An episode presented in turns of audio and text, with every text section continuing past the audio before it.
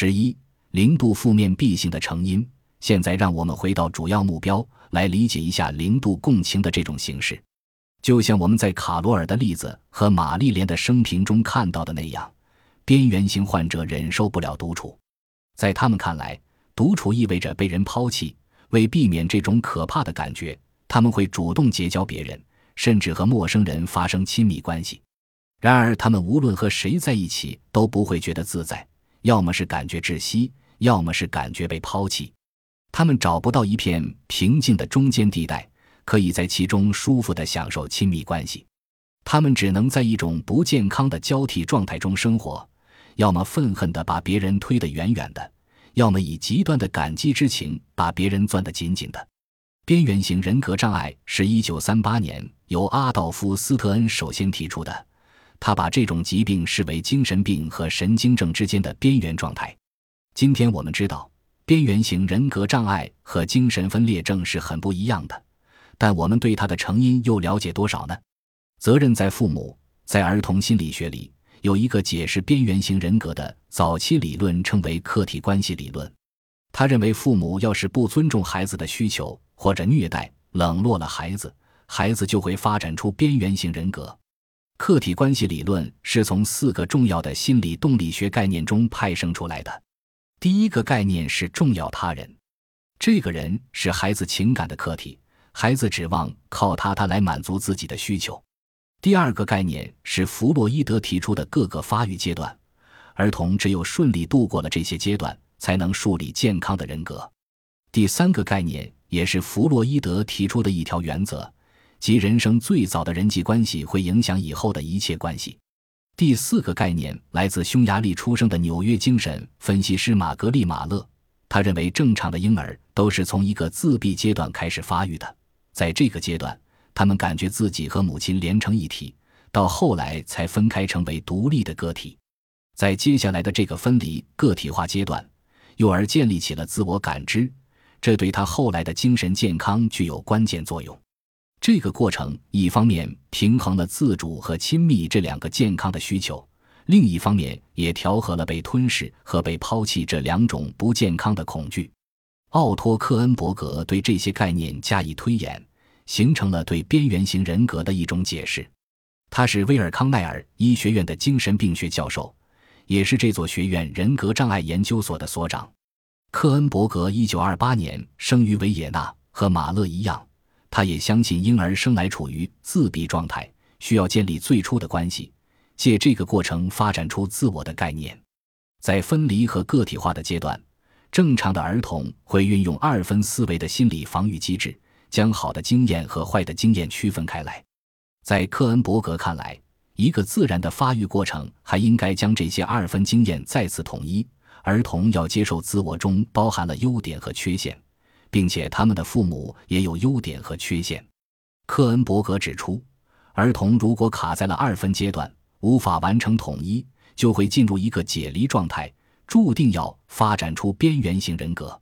这个事故的原因可能是母亲常把孩子推开，或者不让他亲近；也可能是母亲把孩子束得太紧，不让他探索世界。结果就是孩子或者害怕自己被抛弃，或者害怕自己被吞没。解离状态的原因也可能是更加极端的亲密匮乏或者虐待，比如虐待儿童。这样的孩子永远不会长成情绪稳定的大人。一旦卡在了二分状态，孩子对于父母的正面体验、正面印象就可能扩大或者夸张，由此产生对他人的理想化观念，并建立起浮夸的自我形象。同时，对父母的负面印象受到隔离，都集中到了一个负面情感的污水池里。这会产生一种强烈的依附需求，一种强烈的被抛弃的恐惧，以及一段布满冲突的母子或母女关系。虐待和冷落的危害，客体关系理论就说到这里。这是一个巧妙的理论，因为它解释了边缘型人格的一些关键特征，比如非黑即白的思考方式，以及从极端的爱到极端的恨的情绪转变。不过，他的许多关于父母养育方式的预测都太过微妙，是科学家无法测量的。比如说到拥抱还在学步的幼儿，多少才算是太多，多少又算是太少呢？而且和那个年代的许多理论一样，它也包含着苛责母亲的偏见，忽略了其他潜在的环境影响。验证客体关系理论的一个简单方法是找出明确的儿童身体虐待、儿童性虐待或者儿童受到冷落的案例，并加以考察。当你找到有过这类经历的儿童，并对他们开展追踪研究，就会发现有大量证据指出他们在成年后发展出边缘型人格与这类经历难逃干系。长大后成为边缘型的孩子，他们的家庭常有一些相同的问题。比如乱伦、虐童、家庭暴力和酗酒。当然，儿童受虐和边缘型人格之间的联系并不是必然的。不是所有受过虐待的儿童都发展出了边缘型人格，也不是所有边缘型患者小时候都受过虐待。实际上，有百分之八十二十受过性虐待的人都没有边缘型人格障碍。不过，两者的联系依然是很强的。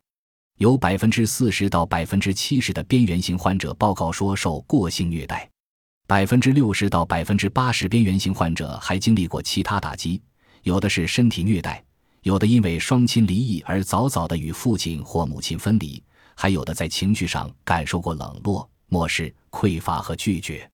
总而言之，有许多证据表明，早期发育中受到的创伤会使人产生边缘型人格。